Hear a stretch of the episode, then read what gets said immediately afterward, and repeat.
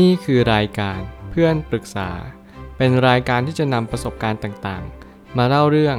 ร้อยเรียงเรื่องราว ให้เกิดประโยชน์แก่ผู้ฟังครับ สวัสดีครับผมแอดมินเพจเพื่อนปรึกษาครับ วันนี้ผมอยากจะมาชวนคุยเรื่อง ร้อยความสนใจกับสิ่งที่สำคัญต่อชีวิตเราหรือเปล่า ข้อความทวิตจากเจมส์เคลียร์ได้เขียนข้อความไว้ว่าคำถามง่าย ๆ ที่มันช่วยเปลี่ยนพฤติกรรมของเราได้ คือ จำนวนที่เราให้ความสนใจนั้น เหมาะสมกับความสำคัญในชีวิตของเราหรือเปล่า แล้วนี่คือคำถามที่เราต้องถามกันทุกๆวัน ว่าสิ่งที่เราทำสิ่งที่เราเป็น หรือว่าพฤติกรรมของเราเนี่ยมันส่งผลต่อโลกใบนี้อย่างไรหน้าที่ของเราทุกๆ คนก็คือ เราลองถามตัวเองกันดูว่า สิ่งที่เราให้ความสนใจในแต่ละวันเนี่ยเราให้ความสนใจกับอะไรบ้างแน่นอนคำถามที่ผมถามในแต่ละวัน มันเป็นคำถามที่ซีเรียสและจริงจังมากๆ แต่หน้าที่ของเราทุกๆ คนก็คือ เมื่อไหร่ก็ตามที่เราโตขึ้นมา ความไร้สาระก็ต้องลดน้อยลง ความมีสาระก็ต้องเข้ามาแทนที่ นี่หรือเปล่าที่จะเป็นผู้ใหญ่ที่ดียิ่งขึ้น แน่นอนถ้าเกิดสมมติเราจริงจังและซีเรียส มันไม่ได้หมายความว่าเราจะต้องไปคุกคามชีวิตของคนอื่น แต่มันกลับกลายว่าเราเข้าใจตัวเองมากขึ้น ในการที่เราจะดำรงชีวิตอยู่ เรารู้ว่าเหตุผลในการมีชีวิตอยู่คืออะไร อย่างน้อยที่สุดคำถามง่ายๆเนี่ยในการที่เราต้องเปลี่ยนพฤติกรรมของเรา ก็คือเราต้องให้ความสนใจกับสิ่งที่มันสำคัญจริง ๆ ต่อชีวิตของเรา หากว่ามันไม่สำคัญเลย เราจงจะอันดับความสำคัญให้มันต่ำลงหน่อย และอะไรที่มันสำคัญจริง ๆ จงผลักให้มันขึ้นไปเป็นอันดับต้นๆของความสำคัญแรกๆและนี่อาจจะเป็นเหตุผลที่ทำให้เรามีความสุขในชีวิตมากขึ้น ผมไปตั้งคำถามขึ้นมาว่า จงสอบทานสิ่งที่เราให้ความสนใจในแต่ละวันให้มากเข้าไว้ เพราะมันคือสิ่งที่จำเป็นต่ออนาคตอย่างยิ่ง สิ่งที่เราให้ความสนใจ สิ่งที่เราให้เวลากับมัน รวมถึงสิ่งที่เราเป็นในแต่ละวันเนี่ยมันจะเป็นค่าเฉลี่ยของอนาคตสืบไป อย่าหลงลืมว่าบางครั้งเนี่ยความคิดในแต่ละวันที่เราคิด เราชอบคิดในแง่ร้ายหรือว่าคิดในแง่ลบ คิดทุกคนจะมาทำร้ายเรา คิดทุกคนจะโกงเรา หรือไม่ว่าเราจะขยับขยื่นออกไปไหน เรามักจะมองว่าคนหลาย ๆ คนบนสังคมเนี่ยเขาไม่ได้มีจิตใจที่เมตตากรุณาต่อกัน ซึ่งแน่นอนว่าบางครั้งเราไม่สามารถเหมารวมสังคมได้ทั้งหมด สังคมเป็นภาพมวลรวมของคนในแต่ละครอบครัว คนในแต่ละครอบครัว หรือคนในแต่ละปัจเจกชนเนี่ยเขาก็จะมีอุปนิสัยที่แตกต่างกัน บางคนถูกเลี้ยงดูมาในแวดล้อมที่ดี เขาก็มีโอกาสสูงที่จะเป็นคนดี คนบางคนอยู่ในแวดล้อมที่ไม่ดี เขาก็มีโอกาสสูงที่จะเป็นคนไม่ดี ซึ่งแน่นอนว่านี่คือโอกาสไม่ได้หมายความว่า ทุกคนที่อยู่ครอบครัวที่ดีหรือไม่ดี จะต้องเป็นตามนั้นเสมอไป เวลาเราเช็คค่าสถิติเนี่ยเราจะเรียนรู้ได้อย่างหนึ่งว่าค่าสถิติก็มีโอกาสผิดพลาดเหมือนกัน เราเอาค่ามวลรวมมาหาค่าเฉลี่ยออกอีกที เราก็ได้จำนวนคนจำนวนหนึ่ง ซึ่งแน่นอนจำนวนคนจำนวนนั้น เราไม่สามารถระบุได้เลยว่าเขาเป็นคนอย่างนั้นจริง ๆ หรือเปล่า จนกว่าที่เราจะเข้าใจตระหนักรู้และตกผลึกจริง ๆ เราจึงจะกล้าตอบได้ว่าโอเค คนคนนี้เป็นแบบนี้ เพราะอย่างนี้จริง ๆ การเหมารวมการตัดสินผู้อื่น โดยใช้ดุลพินิจของตัวเอง บางครั้งมันมีความผิดพลาดสูงจริง ๆ เราจึงต้องให้ความสนใจกับสิ่งที่มันถูกต้องมากกว่าเป็นความรู้สึกของเรา เริ่มต้นที่จะจัดอันดับความสำคัญของชีวิตว่า อะไรเป็นความสำคัญสำหรับเรา และอะไรไม่สำคัญสำหรับเราเลย จงเรียนรู้เรื่องราวเหล่านี้ในชีวิตว่า ถ้าเกิดสมมติเรารู้ว่าอันนี้ไม่สำคัญสำหรับเรา เราสามารถตัดมันได้ไหมเรารู้สึกว่าเฮ้ยการที่เรามีสิ่งสิ่งนี้อยู่ หรือคนคนนี้อยู่มันทำให้ชีวิตของเราในระยะยาวเนี่ยแย่ลง แล้วมันจะพอเป็นไปได้ไหมที่ถ้าเกิดสมมติ เราสามารถจัดอันดับในสิ่งที่สำคัญจริงๆเนี่ยเมื่อเรามองเมื่อเราพิจารณาแล้ว สิ่งนี้ทำให้ชีวิตของเราดีขึ้น ได้อย่างแท้จริงเลย เราสามารถที่จะแอดเพิ่ม หรือว่าเพิ่มในสิ่งที่ เราให้ความสำคัญหรือว่าให้ความสนใจกับมันได้หรือเปล่า บางครั้งเนี่ยเราไม่กล้าที่จะตัดสิ่งที่ไม่ดีไป และเราก็ไม่กล้าเพิ่มสิ่งที่ดีกลับมาชีวิตเราก็เลยอาจจะสับสนสักนิดหนึ่งเพราะมันมีปัจจัยหลายอย่างมากที่ทำให้เราโอนเอ็นหรือว่าไม่สามารถที่จะเถนตรงกับเหตุผลได้จริง ๆ บางครั้งเนี่ยมันก็เลยกลายเป็นความสงสาร ความรู้สึกว่าเฮ้ยมันไม่ได้นะ สิ่งนี้ต้องมีไว้อยู่ เราไม่สามารถตัดสิ่งนี้ออกจากชีวิตได้ เพราะอย่างนั้นอย่างนี้อย่างนู้น เรามีเหตุผลมากมาย เพราะว่ามนุษย์เป็นสัตว์ที่มีความรู้สึกที่เต็มไปด้วย ประสบการณ์ที่เราพบเจอมา บางประสบการณ์ก็ดีบ้างแย่บ้าง ถึงแม้ว่าเราจะรู้อยู่แก่ใจว่าสิ่งนี้ดีหรือไม่ดีอย่างไรแต่เราก็ไม่อาจที่จะตัดมันหรือเพิ่มมันได้เลย เพราะบางครั้งประสบการณ์ของชีวิตเราอาจจะยังไม่ตกผลึกมากพอ พอเรายังไม่ตกผลึกปุ๊บ สุดท้ายปัญหามันก็จะตามมามากมาย บางสิ่งในชีวิตที่เรามองว่าสำคัญ คนอื่นอาจจะมีมุมมองที่แตกต่างกัน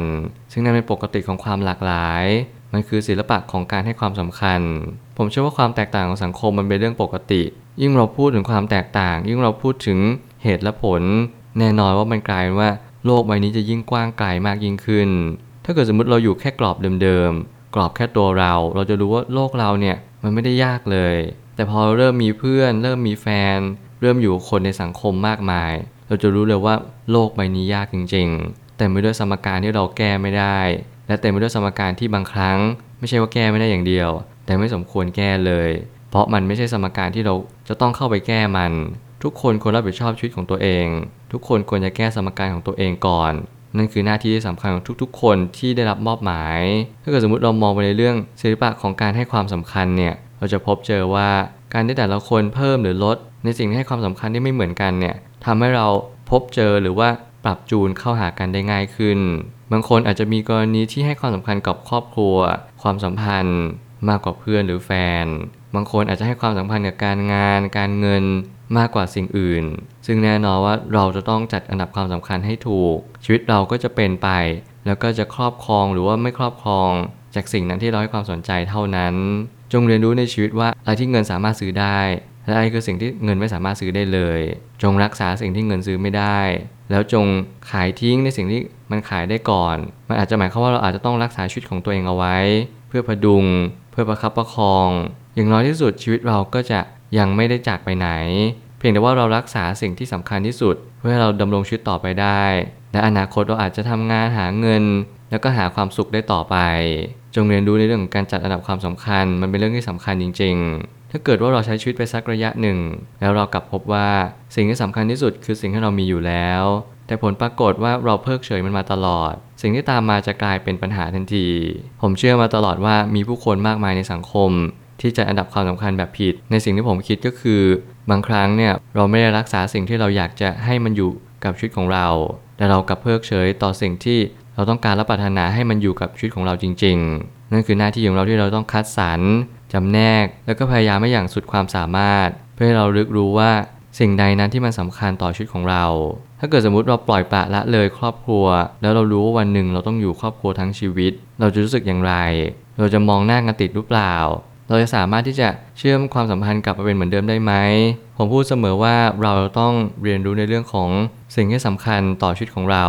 เพราะไม่ว่าอะไรจะเกิดขึ้น สิ่งนั้นจะต้องอยู่กับเราทั้งชีวิต บางครั้งความผิดพลาดที่เราเกิดขึ้น แน่นอนเราขอโทษมันไม่ได้ เพราะว่าความสัมพันธ์นั้นเปรียบเหมือนแก้วน้ำถ้ามันแตกไปมันก็ไม่อาจจะกลับมาเป็นเหมือนเดิมได้เลย ต่อให้เราซ่อมต่อให้เราเปลี่ยนมันใหม่ มันก็เป็นแก้วที่ร้าวอยู่ดี หัวใจของเรานั้นเปราะบางมากกว่าที่เราคิด ความรู้สึกนั้นอ่อนแอกว่าที่เราคาดหวังเอาไว้เยอะแต่แน่นอนเขาว่าเป็นครอบครัว เราต้องทำทุกๆ สิ่งทุก ๆ อย่าง เพื่อให้มันกลับมาเป็นเหมือนเดิม แต่เขาเหมือนเดิมมันม่มีอยู่จริง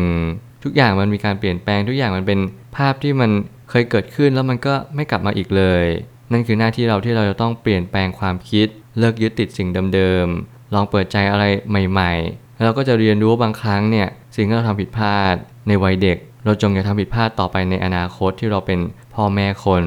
บางครั้งนี่อาจจะเป็นสิ่งที่ดีที่สุดที่ทำให้เราเรียนรู้ว่าเราให้ความสำคัญกับความสัมพันธ์มากกว่าเงินทอง เราจงสนใจให้เวลาศึกษาเรียนรู้กับความสัมพันธ์ต่อไป คุณเคยหยิบหนังสือขึ้นมาอ่านหรือเปล่า คุณเคยถามไหมว่าคนข้างๆคิดยังไงกับคุณ หรือว่ารู้สึกยังไงกับคุณจริง ๆ บางครั้งเราเพิกเฉยอีโก้เรามันบอกว่าอย่าไปถามเลย เขามีอะไรเขาพูดเองแหละ บางครั้งปัญหามากมายที่มันเกิดขึ้น เพียงเพราะเราไม่ได้สนทนากันเลย เราไม่เคยรับฟังกันจริงๆเราโมแต่พูดในสิ่งที่ตัวเองต้องการ จนลืมว่าคนข้างๆเขาอาจจะเป็นคนที่ไม่เหมือนเรา แล้วนั่นแหละปัญหาก็จะเกิดขึ้นต่อความสัมพันธ์สืบไป สุดท้ายนี้ผู้คนส่วนมากใช้เวลาไปกับการตามหาสิ่งที่ขาดหายไป แล้วหลงลืมสิ่งที่มีอยู่ในตัวของเราเอง หากเราสนใจในสิ่งที่ไม่สำคัญกับชีวิตเราจริง ๆ มันจะทำให้เราทุกข์ใจอย่างหาที่สุดมิได้ เมื่อไหร่ก็ตามที่ทุกอย่างมันผิดฟ้าผิดตัว มันรวมมิตรกับบางสิ่งที่เราไม่เข้าใจเลย เมื่อนั้นเราก็จะพบว่าเรามีความทุกข์มากกว่าความสุข ชีวิตที่สุขสมบูรณ์จริง ๆ อาจจะไม่ใช่ชีวิตที่ มีเงินทองมากมาย มีสัตว์เลี้ยง มีลูกหรือมีครอบครัว แต่มันเป็นชีวิตที่เราต้องการให้มันอยู่บนพื้นฐานของความดีความถูกต้อง และความจะลงใจ บางครั้งมันอาจจะไม่มีอะไรที่วิเศษวิโสไปมากกว่าความสงบหรือความสบายที่จิตใจจริง ๆ เราอาจจะเพิกเฉยมันมาทั้งชีวิต แต่วันหนึ่งเราก็ต้องน้อมรับแล้วก็ยอมรับมันว่ามันคือสิ่งที่เราต้องการที่สุด แล้วมันก็จะไม่เปลี่ยนแปลงไปไหน ต่อให้การเวลานั้นล่วงเลยผ่านไป